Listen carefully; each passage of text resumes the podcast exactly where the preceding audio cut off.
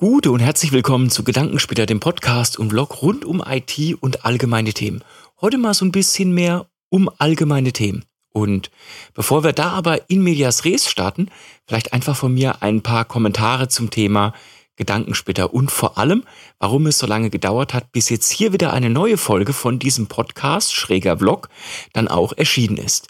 Das kann man eigentlich relativ einfach dann auch sagen oder beschreiben. Es hat einfach damit zu tun, dass ich absolut nicht zufrieden war mit der Art und Weise von der Audio und der ähm, Bildqualität dann auch von dem Podcast, weil ihr wisst, der Gedankensplitter erscheint ja sowohl auf äh, Apple iTunes, äh, dann ein Spotify und auf allen Podcast Directories dann eigentlich, die es dann so relativ groß dann auch gibt, aber auch auf YouTube.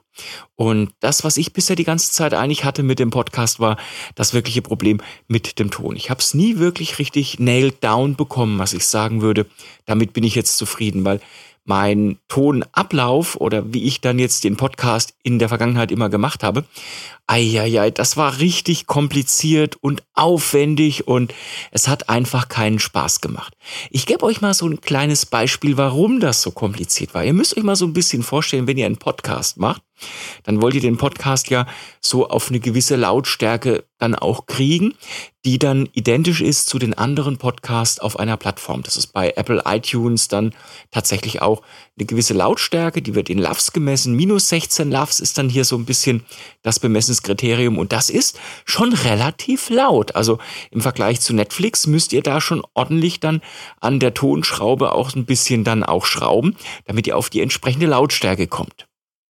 Naja, long story short, was hat das Ganze zu bedeuten? Ich habe das dann mit Equipment aufgenommen, was dann überhaupt nicht dafür gedacht war. Ich hingegangen, habe mit Mikrofonen gearbeitet, wie einem Blue Yeti, wie einem Rode Videomic NTG und das sind alles Großmembran-Kondensatormikrofone, also für die Nerds unter euch sehr detailliert abbildende Mikrofone, die auch sehr gut funktionieren, aber die haben einen entscheidenden Nachteil, wenn man die natürlich verwendet in einem Aufnahmeszenario, wo der Raum einfach nur Schrott ist, dann ist Game Over. Dann geht ihr hin und verstärkt dann die Akustik und dann kommen die ganzen Halleffekte nochmal dazu zum Tragen und die ganzen anderen Geschichten.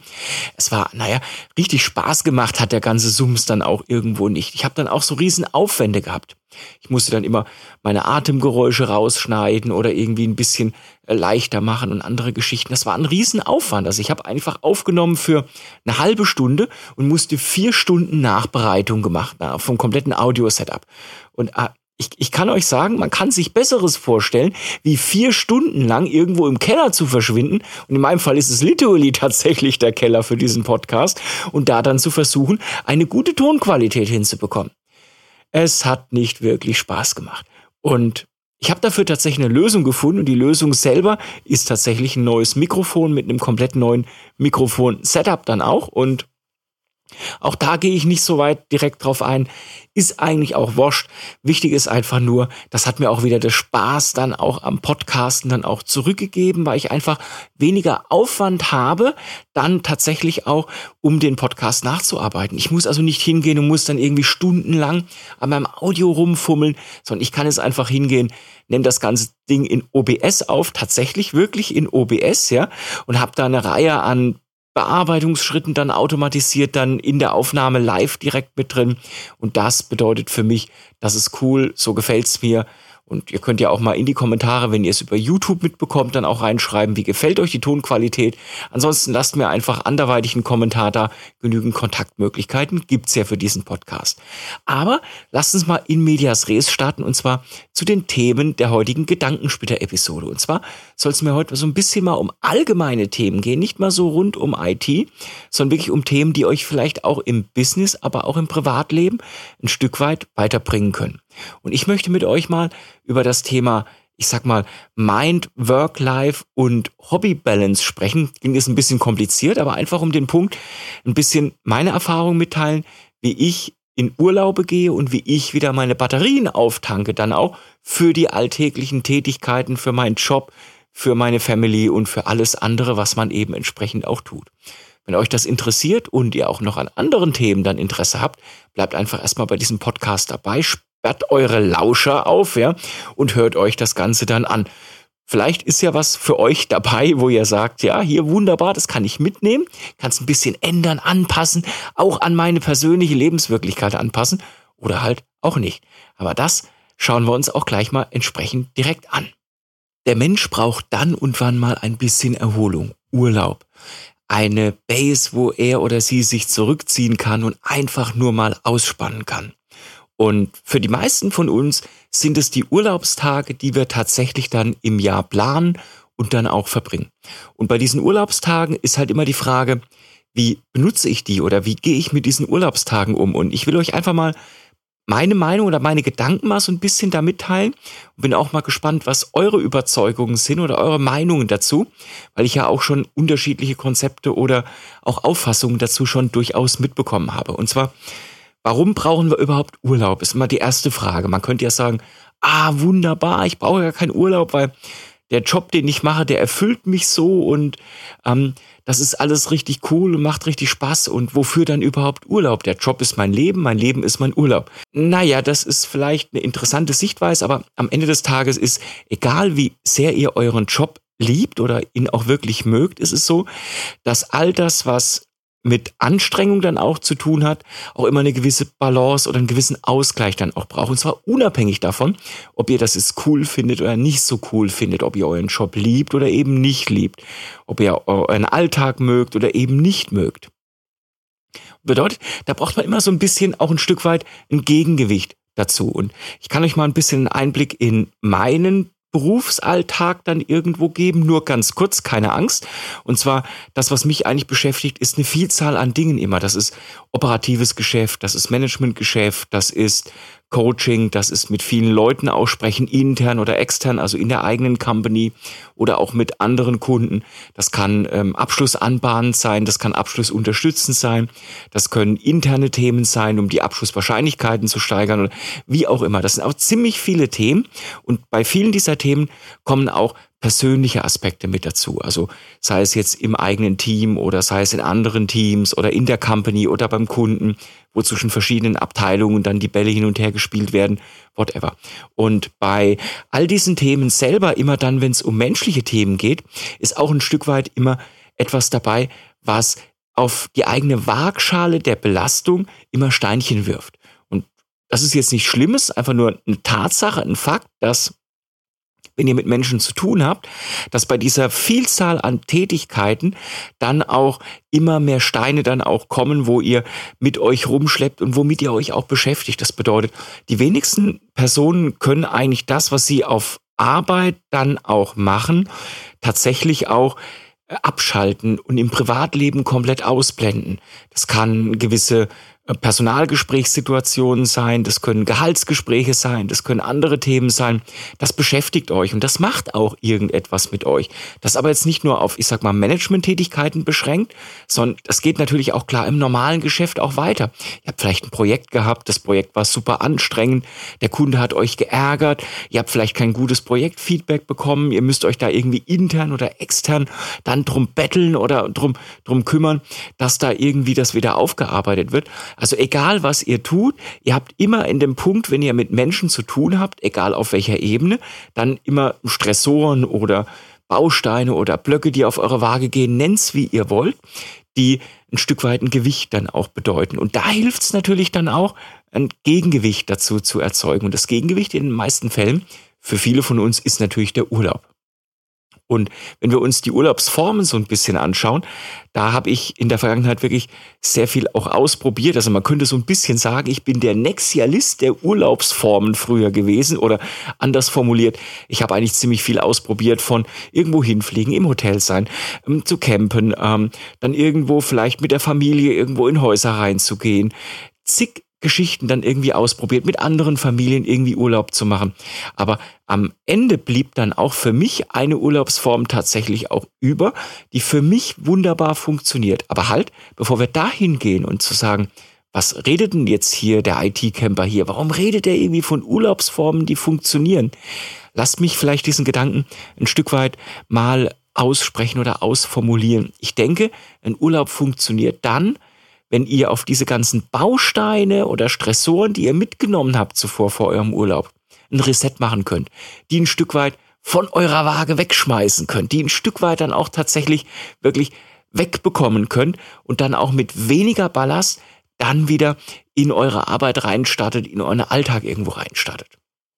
Und ich glaube, für mich oder für viele funktioniert das dann, wenn man ganz andere Impulse setzt, dann in seiner Urlaubssituation, in seinem Urlaub und auch wirklich sagt, okay, ich mache jetzt diesen, ich sag mal, gedanklichen Reset mit irgendetwas, was mich dazu zwingt oder ein Stück weit dazu motiviert, all diese Punkte, die ich bisher mir aufgeladen habe, ein Stück weit zu vergessen, mich davon zu distanzieren.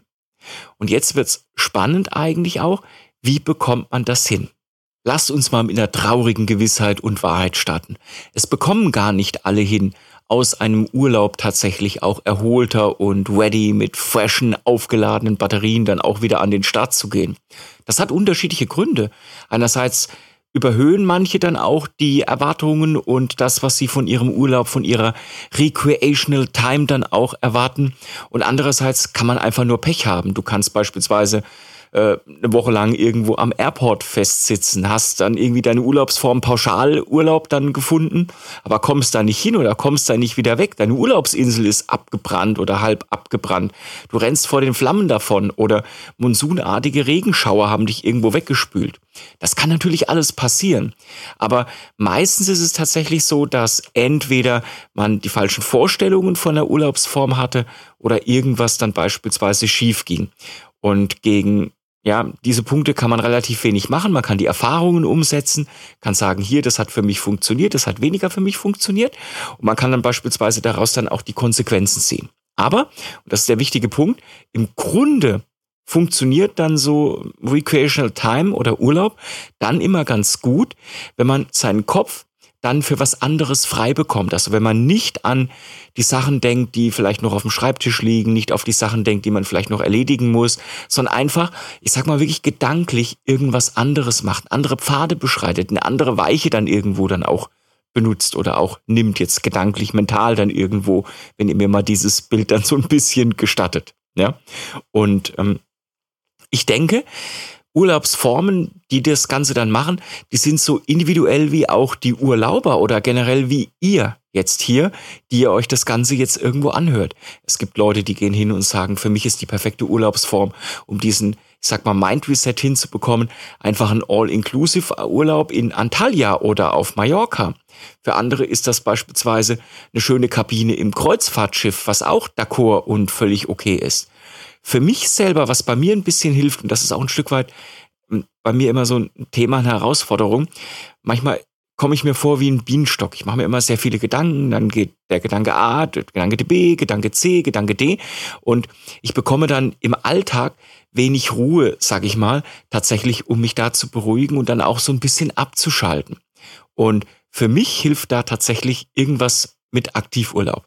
Also beispielsweise für mich die Urlaubsform, die ich jetzt in den letzten Jahren wirklich auch mit meiner Family dann gefunden habe, ist tatsächlich Bikepacking. Ihr könnt euch so ein bisschen vorstellen, das ist so, ihr nehmt einfach Fahrräder, ähm, macht irgendwie das komplette Gerödel, was ihr dann braucht, um aus den Fahrrädern heraus zu leben, dann an die Bikes dann ran. Und dann überlegt ihr euch, wo ihr hinfahrt. Irgendwo durch Dänemark oder durch Deutschland oder wohin auch immer. Und dann kampiert ihr entweder im Zelt oder beispielsweise unter freiem Himmel oder in irgendwelchen Hundehütten oder Sheltern dann beispielsweise oder auf dem Campingplatz dann in eurem eigenen Zelt.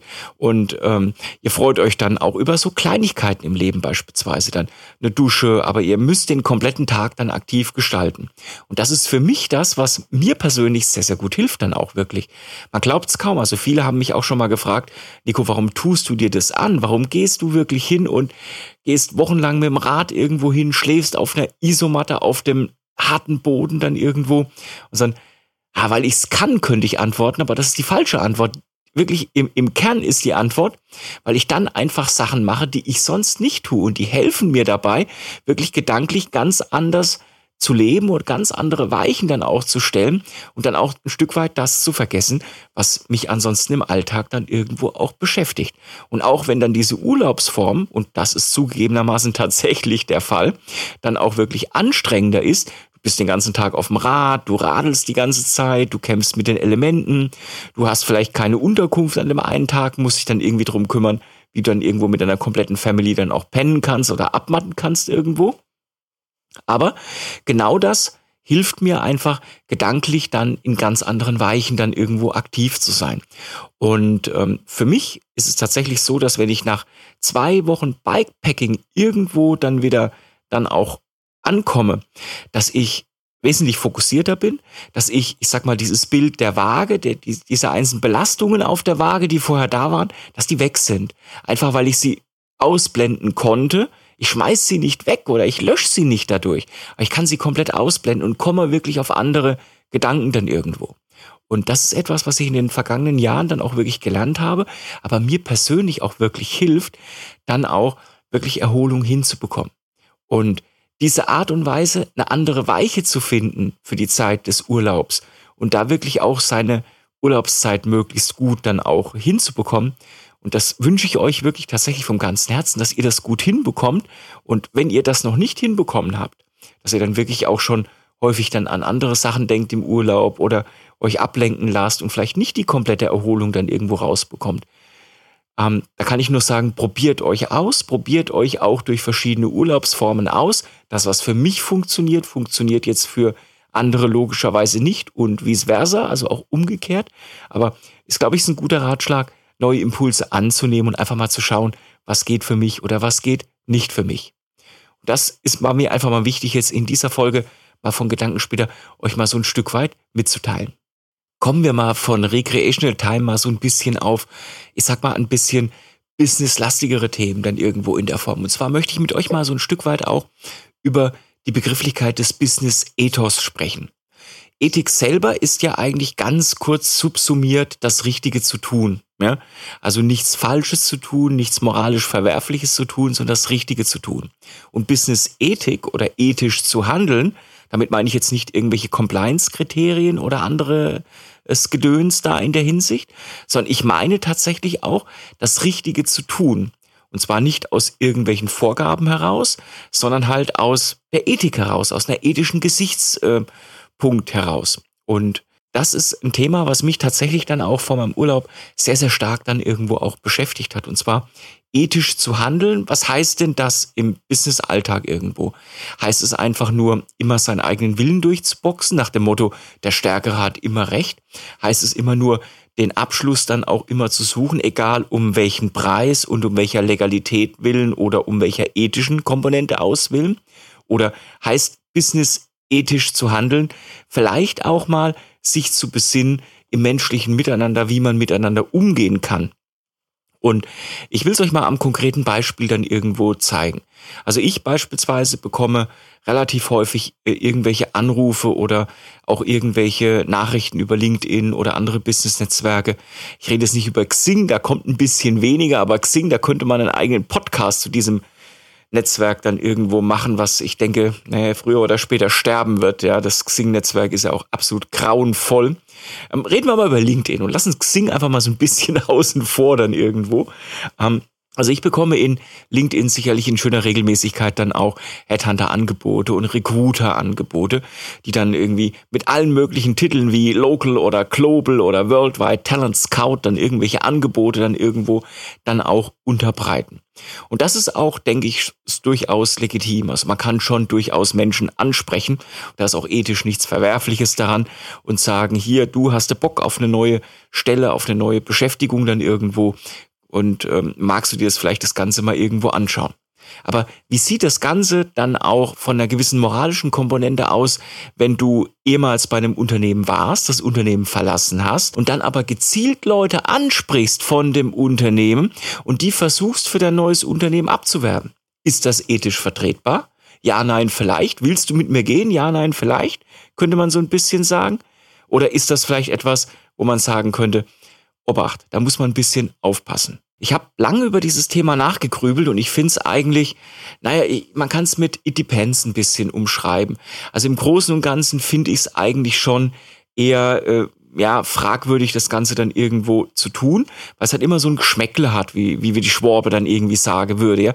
Weil Geschmäckle deswegen dann irgendwo, weil du ja dann etwas tust, was einen negativen Impact für deinen ehemaligen Arbeitgeber hat Jetzt hast du ja zwei Punkte irgendwo heraus, die sagen können, hast du deinen ehemaligen Arbeitgeber im Guten verlassen oder hast du deinen ehemaligen Arbeitgeber im Schlechten verlassen? Ähm, oder ist es etwas, wo, wenn du auf deine alte Fahrenszeit mit deinem Arbeitgeber dann auch zurückschaust, war das alles schlecht? War das irgendwie eine schlechte Situation und du möchtest da jetzt irgendwie nachkarten, ja? Oder waren da auch viele gute Elemente mit dabei? Weil eins ist klar, in dem Moment, wo du natürlich auch hingehst und dann sagst, hier wunderbar, ich spreche jetzt sukzessive dann viele Leute dann auch an und versuche die dann auch abzuwerben, dann erzeugt das natürlich auch einen Schaden beim ehemaligen Arbeitgeber, weil du halt einfach ihm dann auch wertvolle Mitarbeiter dann ein Stück weit abspenstig machst oder es zumindest probierst. Selbst wenn es dir nicht gelingt, hat es dann negativen Impact einfach, weil du dann, dann entsprechend auch Unruhe in das ganze Thema dann irgendwo reinbringst.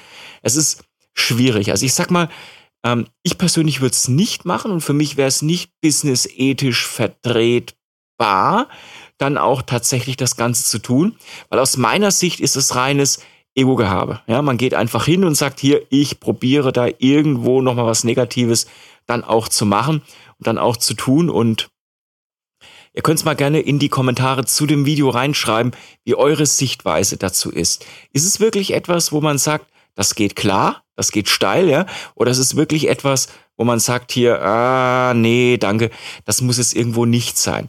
Ich bin ein Stück weit gespalten. Ich sag mal, wenn ich jetzt bei einem Unternehmen war und war da irgendwie ja, sag mal, ein Jahr oder zwei Jahre angestellt und äh, da gab es keine großartige Bindung oder es gab keine großartigen Punkte, wo das Unternehmen mir geholfen hat und keinen großartigen ja, Inter oder Exchange zwischen mir und dem Unternehmen dann auch auf emotionaler Ebene, dann würde ich sagen, draufgegeben, ja.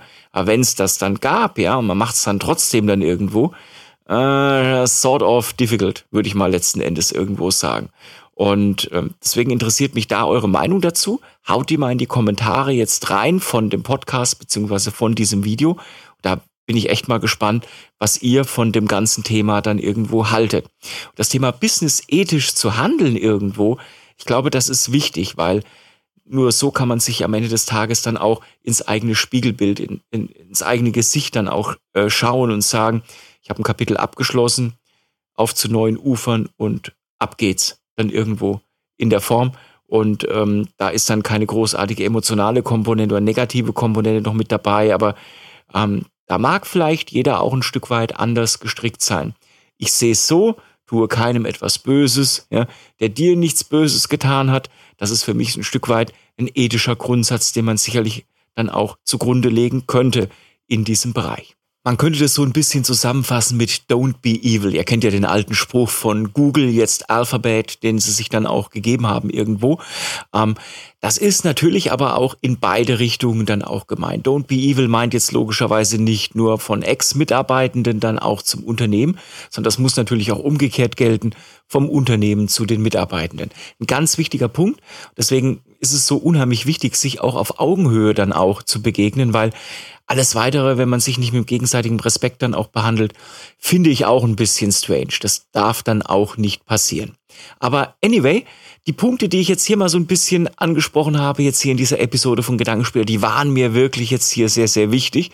Die habe ich auch so ein bisschen mit mir rumgetragen, muss ich tatsächlich auch sagen. Und deswegen wollte ich es mit euch dann auch ein Stück weit teilen. Ich hoffe, diese Episode von Gedankenspiele hat euch gefallen. Wenn sie euch gefallen hat, lasst vielleicht einen coolen Kommentar äh, bei Apple Podcasts dann da oder auch äh, ein Abo und ein Kommentar jetzt hier bei YouTube. Und ansonsten wünsche ich euch auf jeden Fall jetzt noch ein schönes restliches Wochenende. Es ist ja letzten Endes jetzt Freitag, äh, spät Abend, Samstag, wenn dieser Podcast dann auch erscheint. Und einen guten Start in die Woche und habt immer gut einen ausgeglichenen Tag. Und ich wünsche euch viel Erfolg. Bis dann, euer Nico.